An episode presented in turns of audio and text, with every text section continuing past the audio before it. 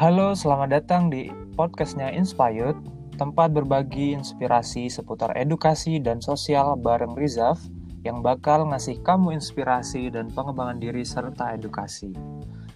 Untuk kamu yang belum tahu Inspired, langsung aja cek di Instagram at inspired.id dan jangan lupa follow karena kita akan selalu update informasi yang menarik terkait kepemudaan. Oke, kali ini kita kedatangan seorang personal finance enthusiast. Kita akan bicarain mengenai resolusi manajemen keuangan sejak muda. Gimana sih cara mengatur target finansial ala anak muda dan bagaimana keseruan ceritanya? Yuk langsung saja kita panggilkan Ahmad Farhan Nur RSA QWP. Halo, apa kabar Farhan? Halo Riza, halo apa kabar? Sehat-sehat. Oke. Nah, ini kan Farhan nih banyak nih ya pengalaman terkait finance nih, utamanya terkait finansial, uh, personal gitu ya gimana cara ngatur keuangan dan Mhm. sebagainya. Nah, bisa diceritain nggak sebenarnya mulai suka mengatur keuangan tuh sejak dari kapan sih? Oh, Oke oke oke terima kasih Riza buat pertanyaan pertamanya itu. Nah untuk ngatur suka ngatur keuangan sih ya. Iya. Kalau aku jujur awalnya suka tuh dari mulai berinvestasi dulu sebenarnya agak unik di sini. Waktu itu masih SMP sih sebenarnya. Waktu itu gue senang sama wah ngeliat berita-berita wah harga emas ke depannya bakal bagus nih prospeknya gitu-gitu. Nah dari situ gue tertarik wah kayaknya dari dulu gue demen banget nih yang namanya nabung dan kayak aduh duitnya tapi belum dipakai nih buat apa-apa kayak wah sayang banget kalau gitu coba beliin emas kali ya. Nah dari situ jadi deh ya udah deh coba aja beliin emas duit tabungan. Nah habis itu udah dibeliin terus tiba-tiba mulai penasaran nih. Wah ternyata emas itu salah satu instrumen investasi ya waktu itu. Jadi kayak wah ada instrumen lain gak sih selain emas yang bisa dipakai buat ngembangin uang waktu itu? Mikirnya kayak gitu. Nah jadinya waktu itu waktu SMP kelas 3 udah investasi emas. Jadinya kayak oh nyari yang lain dan ketemu yang namanya reksadana sama saham. Dari situ mulai deh belajar belajar lagi. Terus oh ternyata seru juga yang lihat ada instrumen investasi lain nah ujung-ujungnya umur ketika udah masuk SMA nyoba deh yang namanya reksadana saham Nah, Hmm. tapi waktu itu kan belum cukup umur buat buka rekening sendiri. Jadi masih minjem punya orang tua buat masih pakai atas nama orang tua jadinya buat bikin rekening. Dari situ tetap nyoba belajar instrumen lain kayak saham, terus ada yang namanya obligasi, terus ujung-ujungnya pas udah cukup umur udah 17 tahun akhirnya memberanikan diri buat investasi di saham. Selain itu juga selama perkuliahan juga gue ikut yang namanya suatu NGO Cerdik Mapan itu tentang literasi keuangan dari situ belajar banyak banget tentang gimana sih cara ngatur uang yang baik, gimana sih cara memberikan mempunyai literasi keuangan agar keuangan kita nggak bermasalah. Mungkin dari situ jadi lebih demen terkait oh personal finance tuh seru juga ya cara untuk ngajarin orang gimana biar bisa melek keuangan lah istilahnya. Oh, Kurang lebih gitu sih. Oke, berangkat dari SMP ya Han ya. Mulai investasi Iya. emas, kemudian ke reksadana, kemudian ke saham juga ya. Nah, Tuh. berangkat dari permasalahan di Indonesia emangnya seberapa parah sih Han literasi keuangan kita nih? Oke. Kalau berdasarkan data OJK sendiri ya, untuk tingkat literasi keuangan di Indonesia tuh masih parah banget sih, di mana baru sekitar 38% yang beneran melek keuangan. Gila. yang ngerti 38% tentang produk-produk ya? Betul, baru 38% yang udah ngerti produk keuangan perbankan. Itu belum ngomongin berapa persen sih yang ngerti tentang saham, berapa persen sih yang ngerti reksadana, itu lebih dikit lagi dari itu. Nah, dari permasalahan tersebut makanya kayak, wah ini masih masalah banget di Indonesia. Dan faktor lainnya juga jadinya tingkat investasi bodong itu gede banget di Indonesia karena masyarakatnya tadi yang nggak melek tentang literasi keuangan jadinya lihat ada iming-iming profit gede mereka langsung tergiur kayak gitu sih kurang lebih Oke. Wah, masih rendah banget ya 30-an persen nih dari total populasi Indonesia yang kecil banget itu. Nah, jadi Betul. menurut lo seberapa penting sih mengatur keuangan dalam hidup kita bahkan sejak muda nih? hmm oke Sebenarnya kalau ketika kita udah ngerti tentang keuangan kita udah punya mindset yang baik tentang keuangan kita jadi udah bisa menetapkan yang namanya tujuan tujuan kita bisa tercapai terus keuangan kita itu bisa lebih teratur kita nggak stres lagi kita juga bisa terhindar dari namanya jeratan utang nantinya. Nah soalnya ada juga waktu itu gue sempat baca survei kesejahteraan Cigna Indonesia itu mereka sempat ngomong nih kalau di Indonesia sebenarnya yang bikin stres tuh apa sih paling gedenya faktornya? Dan ternyata penyebab stres nomor satu di Indonesia itu keuangan. Jadi ya agar kita nggak stres ya kita harus bisa belajar gimana sih bisa memanage uang dengan baik. Itu juga secara umum seperti itu jadinya. Oke. Uh, penyebab stres adalah keuangan. Iya sih memang bener banget sih. Karena apa-apa ya semua butuh duit ya Han ya? Betul. Oke. Dari keuangan secara umum cara mengatur keuangan menurut lo gimana Han? Nah, itu ada prosesnya sih. Nah, kalau pada umumnya orang mungkin nyiranya, oh kalau ngatur keuangan atau biar bisa keuangannya baik langsung investasi kali ya, kayak yang mungkin dulu gue lakuin dulu. Nah, tapi ternyata nggak kayak gitu. Ada tahapan-tahapan yang harusnya kita udah lakuin dulu sebelum kita langsung investasi. Hmm. Seperti pertama kita harus tahu dulu nih keuangan kita kondisinya gimana, apakah pendapatan kita emang udah lebih gede dari pengeluaran, Nah kalau emang keuangan kita udah sehat dan apakah misalnya kita masih ada utang, terus kalau udah sehat baru nih kita bisa mulai nentuin yang namanya punya tujuan keuangan, terus kita bisa tahu nih gimana cara bisa mencapai tujuannya kita juga. Terus tujuan biar bisa mencapainya itu produk apa sih yang kita perluin biar bisa mencapai tujuan kita. Mungkin itu yang perlu kita ketahui terlebih dahulu, tapi biasanya yang paling sulit ya di tahap pertamanya sendiri untuk pahami keuangan di mana orang kan kayak oh ternyata pengeluarannya masih lebih gede dari pendapatan tapi orang juga banyak yang nggak bisa tahu karena ya mereka nggak ngelakuin yang namanya pencatatan. Mereka nggak tahu sebulan pendapatannya berapa aja sih dan pengeluarannya tuh mereka berapa aja sih. Nah itu yang masih menjadi permasalahan sih pada umumnya di Indonesia. Gitu. iya benar banget. Oke. Nah dari tujuan keuangan kita sudah mengatur sedemikian rupa ya. Tapi tipe-tipe tujuan keuangan tuh kita juga mesti tahu ya dari Betul. membayar utang, kemudian dana darurat, dana pensiun dan segala macamnya. Mungkin lo bisa nge-elaborate tuh terkait itu. Oke, terkait tujuan, tujuan keuangan, keuangan yang harus dicapai terlebih dahulu ya. ya. Betul. Kalau ada namanya lapisan piramida keuangan. Ini biasanya dipakai kalau di lapisan kita bayangin piramida segitiga seperti biasa, yeah. di mana paling bawah itu yang harus kita penuhi terlebih dahulu. Kalau paling bawah itu biasanya disebut lapisan proteksi. Jadi ketika kita ingin lapisan proteksi dulu paling bawah, terus ke menengahnya itu lapisan tujuan tabungan atau finansial, dan yang paling atas baru investasi. Jadi kita penuhin dulu dari yang paling bawah yaitu lapisan proteksi. Lapisan proteksi itu apa sih? Nah, isinya itu biasanya kita ketika udah pengen merencanakan keuangan, kita harus menuhin lapisan proteksi, yaitu ada dana darurat sama ada asuransi. Tujuannya apa? Jadi ke depannya ketika kita misalnya mau investasi atau tiba-tiba kita terjadi kecelakaan atau apa, itu akan ter kita bakal aman dengan adanya lapisan proteksi tadi. Kita udah punya asuransi dan kita udah punya dana darurat untuk memenuhi kebutuhannya tidak terduga tadi.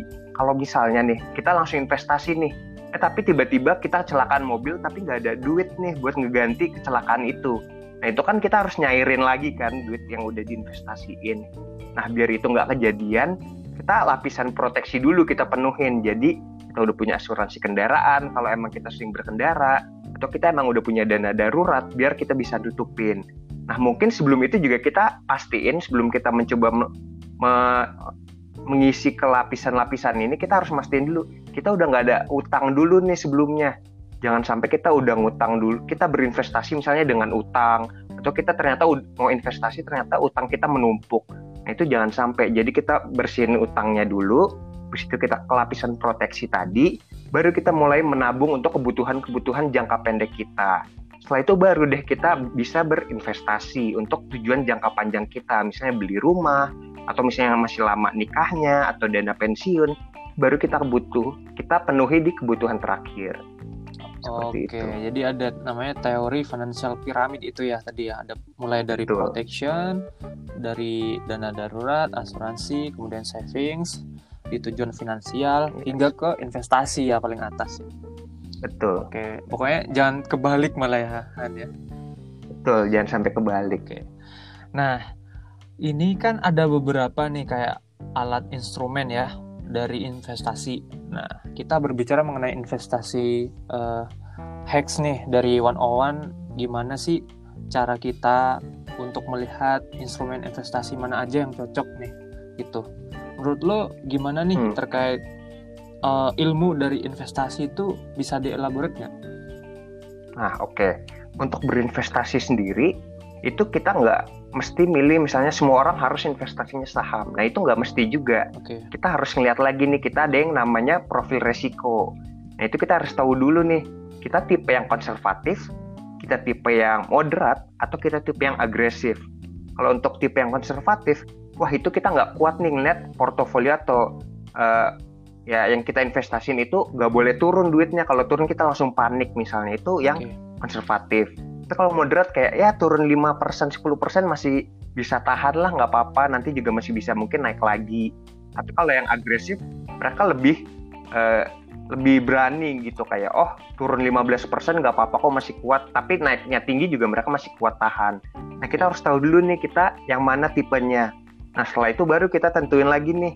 Kalau kita punya tujuan mau berinvestasi jangka waktunya berapa tahun misalnya ada yang untuk instrumen investasi untuk jangka waktu pendek seperti misalnya ke reksadana pasar uang misalnya kita deposito terus ada juga yang untuk jangka menengah itu biasanya untuk rentang 3 hingga 5 tahun kalau jangka pendek bisa antara 1 hingga 3 tahun, jangka menengah 3 sampai 5 tahun.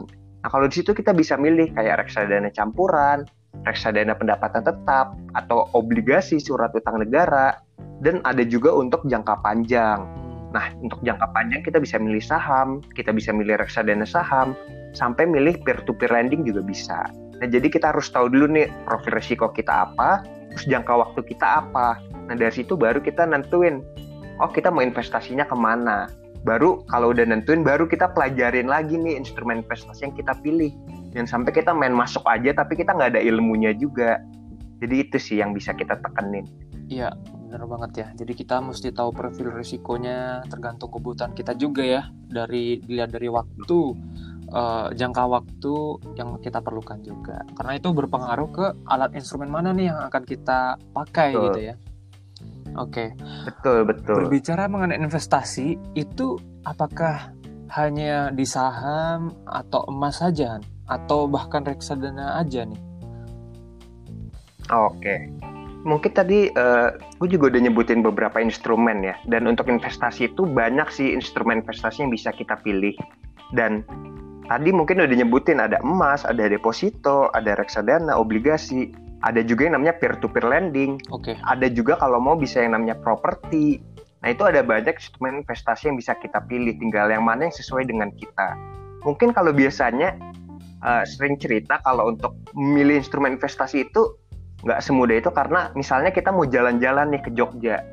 Nah, kayak kalau kita mau jalan-jalan ke Jogja, kita bisa naik apa aja kan? Sebenarnya kita bisa naik mobil, kita bisa naik motor, kita bisa naik kereta, bisa naik pesawat, bisa naik bus. Nah itu kan ada berbagai kendaraan yang bisa kita pilih kan. Yeah. Nah tapi kita harus nyesuaiin nih sama waktu yang kita punya. Oh kalau misalnya kita perlu nyampe Jogjanya, let's say, wah kita perlu dalam waktu 4 jam. Mungkin kita nggak bakal milih mobil kan, karena kita buru-buru. Yeah. Dan mungkin kita nggak milih motor. Kita mungkin bakal milih pesawat dalam kasus ini. Dan atau kayak, oh waktunya masih lama kok sehari nggak apa-apa baru nyampe. Nah itu baru kita bisa memilih kendaraan lain seperti mobil mungkin atau travel seperti itu. Jadi memilih instrumen investasi juga seperti itu. Yang mana yang cocok dan sesuai dengan kebutuhan kita. Oke. Nah, audiens kita nih kan uh, masih awam ya. Kebanyakannya kita ada hmm. dari uh, teman-teman mahasiswa, kemudian dari fresh graduate, bahkan ada yang dari sekolahan, uh, Han, dari anak SMA okay. gitu. Nah, menurut lo gimana cara kita mengatur uh, target finansial sesuai dengan umurnya masing-masing nih atau uh, yang cocok tuh untuk mereka gitu mulai dari anak sekolahan uh, mahasiswa fresh graduate bahkan sudah bekerja yang sudah berpengalaman kerja gitu oke nah sebenarnya kalau untuk mahasiswa mungkin kan saat ini mungkin untuk pendapatannya bisa berbeda-beda. Ada yang mungkin sebagian besar masih mendapatkan uang dari orang tua, itu ada juga yang pendapatannya dari beasiswa. Nah, kalau secara umum untuk merencanakan keuangan, kita harus tetap ke tahap yang satu tadi untuk pahami keuangan dulu. Nah, kalau istilahnya biasanya disebut audit keuangan dulu yuk. Kita cek dulu keuangan kita. Kita cek dulu pendapatan kita tuh dari mana aja sih. Mungkin kayak tadi, oh pendapatannya dari orang tua, pendapatannya dari beasiswa atau dari lomba-lomba. Terus pengeluarannya tuh apa aja sih selama ini? Apakah kalau tinggal di rumah nggak ada pengeluaran lain jadi pengeluarannya untuk barang-barang sekunder seperti yang ya untuk jalan-jalan atau untuk makan online ya seperti itu itu kita harus tahu dulu nih dan tiap bulannya kita udah ada sisanya atau enggak. Nah setelah itu baru kita bisa nentuin nih oh tujuannya apa ya kalau gitu ke depannya? Nah tujuan kita tuh gimana nanti ke depannya? Apakah kita untuk tujuan jangka pendek misalnya 6 bulan lagi pengen beli HP setahun lagi mau ganti laptop atau kayak lima tahun lagi nanti misalnya udah mau nikah nah itu kita tentuin lagi tujuan kita apa. Nah, habis itu kita lihat, oh kita punya bisa nyisain budget gak ya kira-kira? Nyisain uang buat ketujuan kita nanti. Misalnya per bulan kita nyisihin 500 ribu misalnya buat nanti pengen beli HP baru 6 bulan lagi seharga 3 juta misalnya. Nah, kayak gitu kita harus mencoba merencanakan terlebih dahulu. Nah, itu juga sebenarnya berlaku sama untuk para fresh graduate yang mungkin dari pendapatannya aja diganti dengan gaji yang sudah dimiliki. Yang penting udah tahu tujuannya, terus kita bisa menghitung nih gimana sih yang perlu kita sisihin per bulannya biar kita bisa mencapai tujuan kita. Terkadang untuk jangka panjang mungkin kita bisa memasukkan uang yang kita simpan itu ke instrumen investasi untuk membantu uang kita bisa berkembang. Lebih itu yang harus dilakuin sih. Oke, kembali lagi ya, kita harus tahu profil kita juga ya. Dari kebutuhan kita seperti apa, kemudian tujuan keuangannya kayak gimana. Nah, berbicara mengenai tujuan keuangan, gimana sih cara yang paling realistis gitu ya untuk mengatur tujuan keuangan kita? Pakai metode apa sih gitu? Okay. Mungkin bisa kasih uh, case-nya juga. Oke. Okay. Nah, ini sebenarnya ada contoh misalnya nih. Kalau biasanya untuk menetapkan tujuan keuangan itu kita menggunakan smart goal ya. Oke. Okay. Ya, itu udah sering banget mungkin diceritain di mana-mana tapi intinya kita membuat tujuan kita bisa serealistis mungkin dengan kondisi kita. Yang di mana ini mungkin ada sedikit contoh misalnya. Oh misalnya sekarang kita baru lulus nih, umur kita 23 tahun misalnya. Dan misalnya lima tahun lagi kita mau beli rumah. Dan seharga misalnya 800 juta dengan gaji misalnya mungkin 10 juta lah saat ini. Nah, apakah bisa misalnya dengan gaji 10 juta kita bisa beli rumah nih harga 800 juta lima tahun lagi? Ternyata setelah dihitung dengan waktu sekian dan gaji sekian itu nggak cukup di mana ternyata lima tahun lagi harga rumah juga meningkat karena ada yang namanya inflasi yang tadinya 800 juta bisa berubah menjadi 970 jutaan. Dan yang tadinya kita nyoba tabung 10 juta per bulan ternyata untuk bisa ngedapetin rumah itu waktu kita umur 23 kita harus bisa nyisihin 12 juta setengah. Nah otomatis dari awal kan udah nggak bisa kan itu. Nah jadi dari situ kita harus bisa juga nih yang namanya menginvestasikan duit kita agar tujuan kita bisa realistis tercapai. Dan tentunya kita juga harus set lagi nih harga rumahnya mungkin 800 juta tadi kegedean mungkin kalau kita mulainya waktunya cuma lima tahun. Mungkin kalau kita bikin 10 tahun kita lebih achievable lah tujuan yang kita punya. Jadi kita harus bisa membuat tujuan yang emang sesuai dengan kondisi kita yang gak out of budget lah istilahnya. Dan itu sebenarnya banyak banget cara untuk kita ngitungnya dan mungkin kalau mau yang cukup mudah kita bisa cari kalkulator tujuan keuangan di internet buat langsung ngelakuin perhitungannya juga di mana kita bisa langsung masukin detail-detailnya seperti itu sih paling. Oke. Nah berbicara mengenai tujuan keuangan utamanya ya dari golongan hmm. mahasiswa kemudian fresh graduate bahkan yang sudah bekerja udah berpengalaman itu kan prosentase pembagian keuangannya kan berbeda-beda ya mulai dari investasinya berapa persen kemudian kebutuhan primernya berapa persen dan sekundernya berapa persen. Karena ketika kita sudah punya uh, keluarga kecil gitu ya sudah menikah itu berbeda lagi ya untuk pengaturan uh, persentasenya gitu. Nah menurut lo dari dari tiap golongan atau dari tiap uh, uh, komponen tersebut gitu gimana sih hmm. persentase mengatur keuangannya? Oke. Okay. oke. okay Nah, ini sebenarnya sesuai tahapan tadi, di mana kalau kita udah paham, kita udah ngerti kondisi keuangan kita, selanjutnya kita harus nganggarin nih, ada yang namanya budgeting, budgeting atau ya? penganggaran. Okay. Duit kita tuh harus diapain sih, gimana pengalokasiannya biar tepat. Nah, sebenarnya banyak banget rules-nya dan itu ini harus dibilang dulu di awal bahwa untuk budgeting rule itu gak ada rumus pastinya. Di mana itu bisa berbeda-beda untuk setiap orang. Tapi ada beberapa rules yang umum digunakan salah satunya rules 50%, 30%, 20%. Maksudnya apa? 50% dari pendapatan kita digunakan untuk kebutuhan sehari-hari. Kemudian 30% digunakan untuk keinginan dan 20% digunakan untuk investasi. tabungan dan investasi. Ini adalah yang paling umum digunakan dan sebenarnya ada yang lain seperti misalnya rules 70 10 10 10 di mana 70% untuk kebutuhan sehari-hari, 10% untuk amal, 10% untuk tabungan dan 10% untuk investasi. Nah, kalau ini sebenarnya fleksibel banget kan tiap orang bisa beda-beda tergantung kebutuhan dan keinginan, tapi ada juga beberapa yang ngemodif biar sesuai misalnya dengan mahasiswa dan fresh grad misalnya di mana masih muda sendiri belum ada tanggungan itu banyak yang ngemodifnya jadi oh 50% kita pakai untuk investasi nih mumpung kita nggak banyak pengeluaran kita cuma sendiri nah baru 30% untuk kebutuhan sehari-hari dan 20% untuk keinginan. Jadi diubah diutamain itu tabungan dan investasinya jadi 50% kalau kan kalau normalnya tadi kebutuhan 50% kan. Nah baru ketika udah mulai berkeluarga udah menikah misalnya itu baru 50 persennya untuk kebutuhan sehari-hari. 20% keinginan tabungan 20% kayak gitu. Jadi itu bisa di ubah semaunya juga untuk setiap orang yang penting sesuai dengan kondisi dan keadaannya sih. Enaknya gimana tapi ya tetap bisa dibikin biar mencapai tujuannya juga. Seperti itu.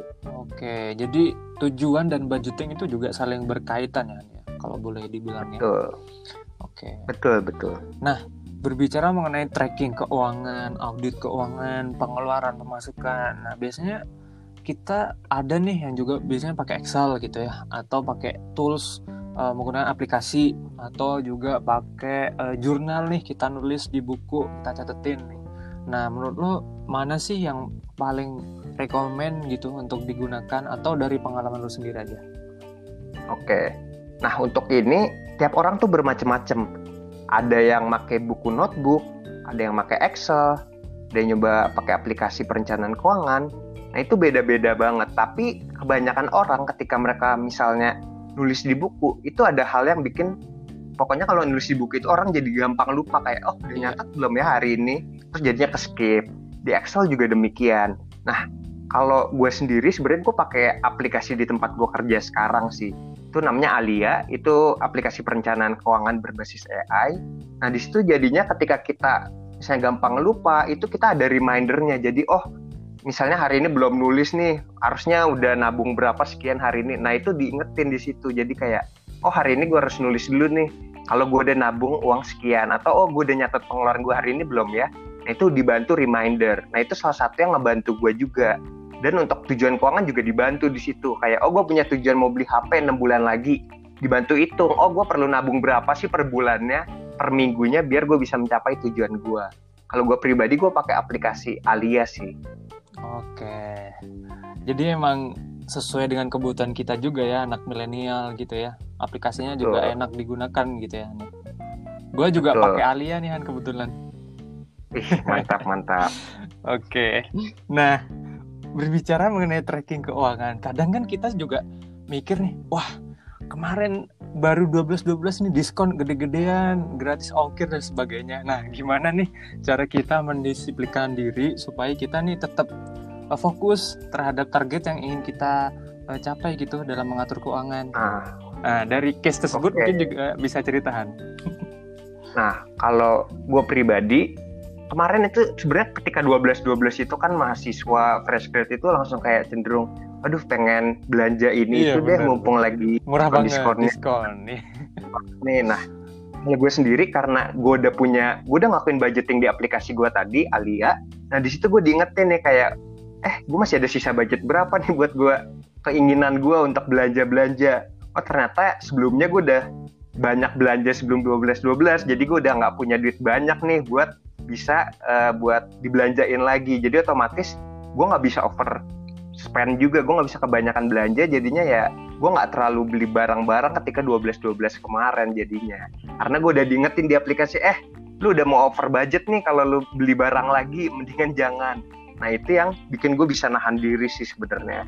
Tapi ya kemarin tetap aja godaan kan banyak nih di mana teman-teman gue lihat belanja ini yeah. itu nah tapi emang harus kita uh, dari diri kita sendiri sih gimana kita bisa menahan dirinya biar kita nggak overspend tadi. Kalau gue sih dibantu ingetin di aplikasi tadi sih yang bikin gue bisa nahan dirinya. Oke jadi kita langsung inget lagi nih ke tujuan awal kita. Oh iya kita mau beli rumah nih lima tahun lagi gitu ya akhirnya nggak jadi Betul. beli ini yang aneh-aneh gitu ya Iya, jadinya fokus ke tujuan yang udah kita buat nih, yang udah kita komitmenin, jadinya kita nggak terusik dengan tiba-tiba loh kok banyak paket baru, padahal itu nggak terlalu penting-penting paketnya misalnya. Nah itu juga bisa ketahan jadi. Oke. Nah, kita udah berbicara mengenai investasi, cara mengatur keuangan, kemudian juga dari profil risiko masing-masing gitu ya.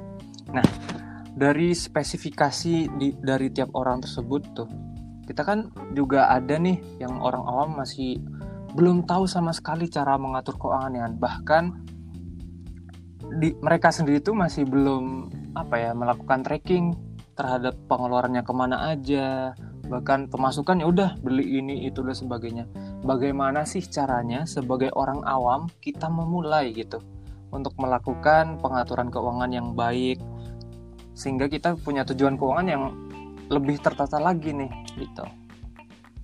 Betul betul. Nah itu menarik sih karena ini masalah yang sangat ya umum lah ya di yeah. Indonesia terkait aduh bingung nih cara ngerencanain keuangan dan lain sebagainya.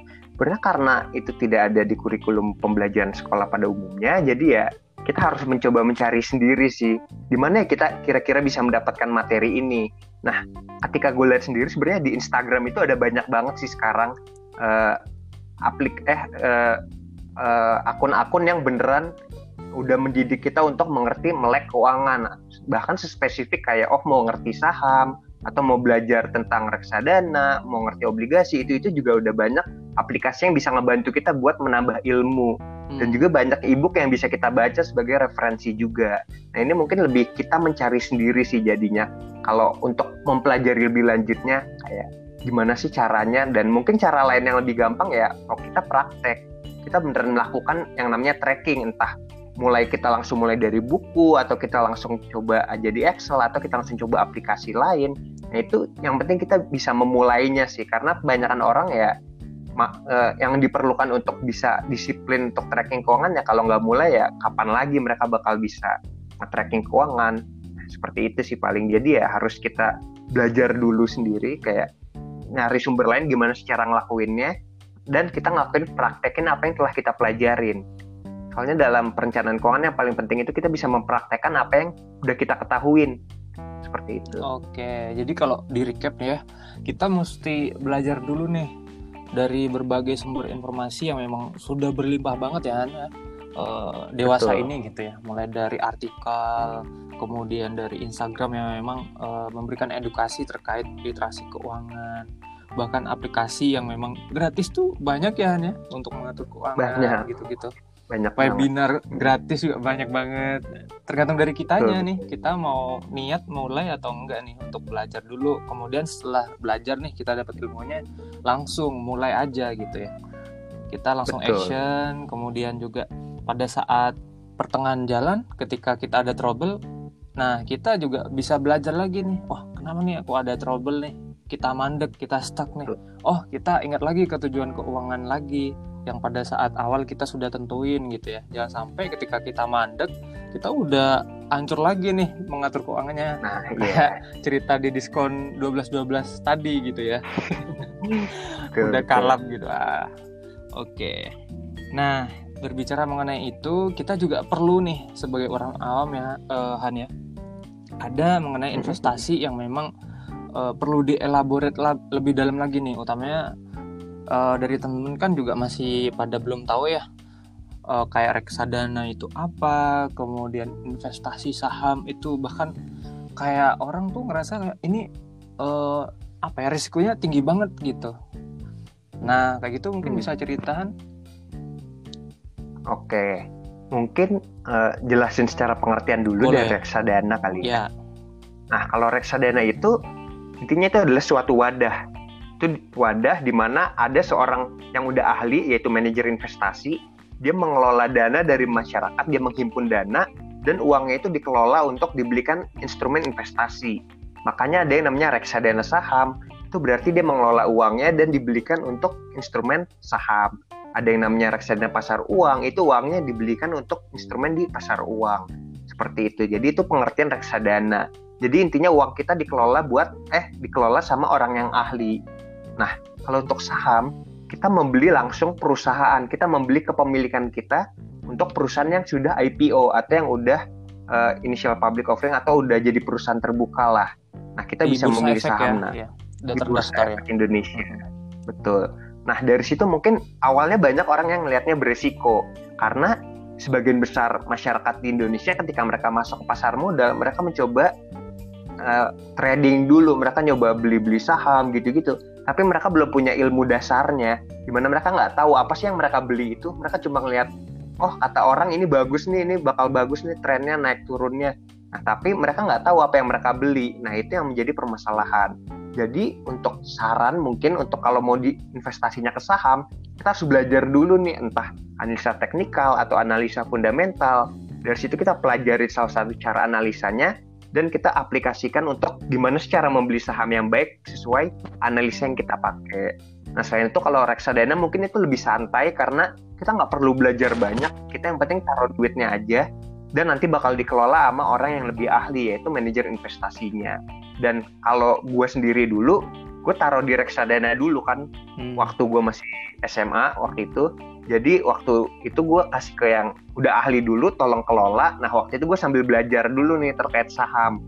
Dan ketika gue ngerasa udah cukup ngerti terkait saham, baru gue praktek deh dan gue ambil duit gue di reksadana, gue praktekin buat beli di saham.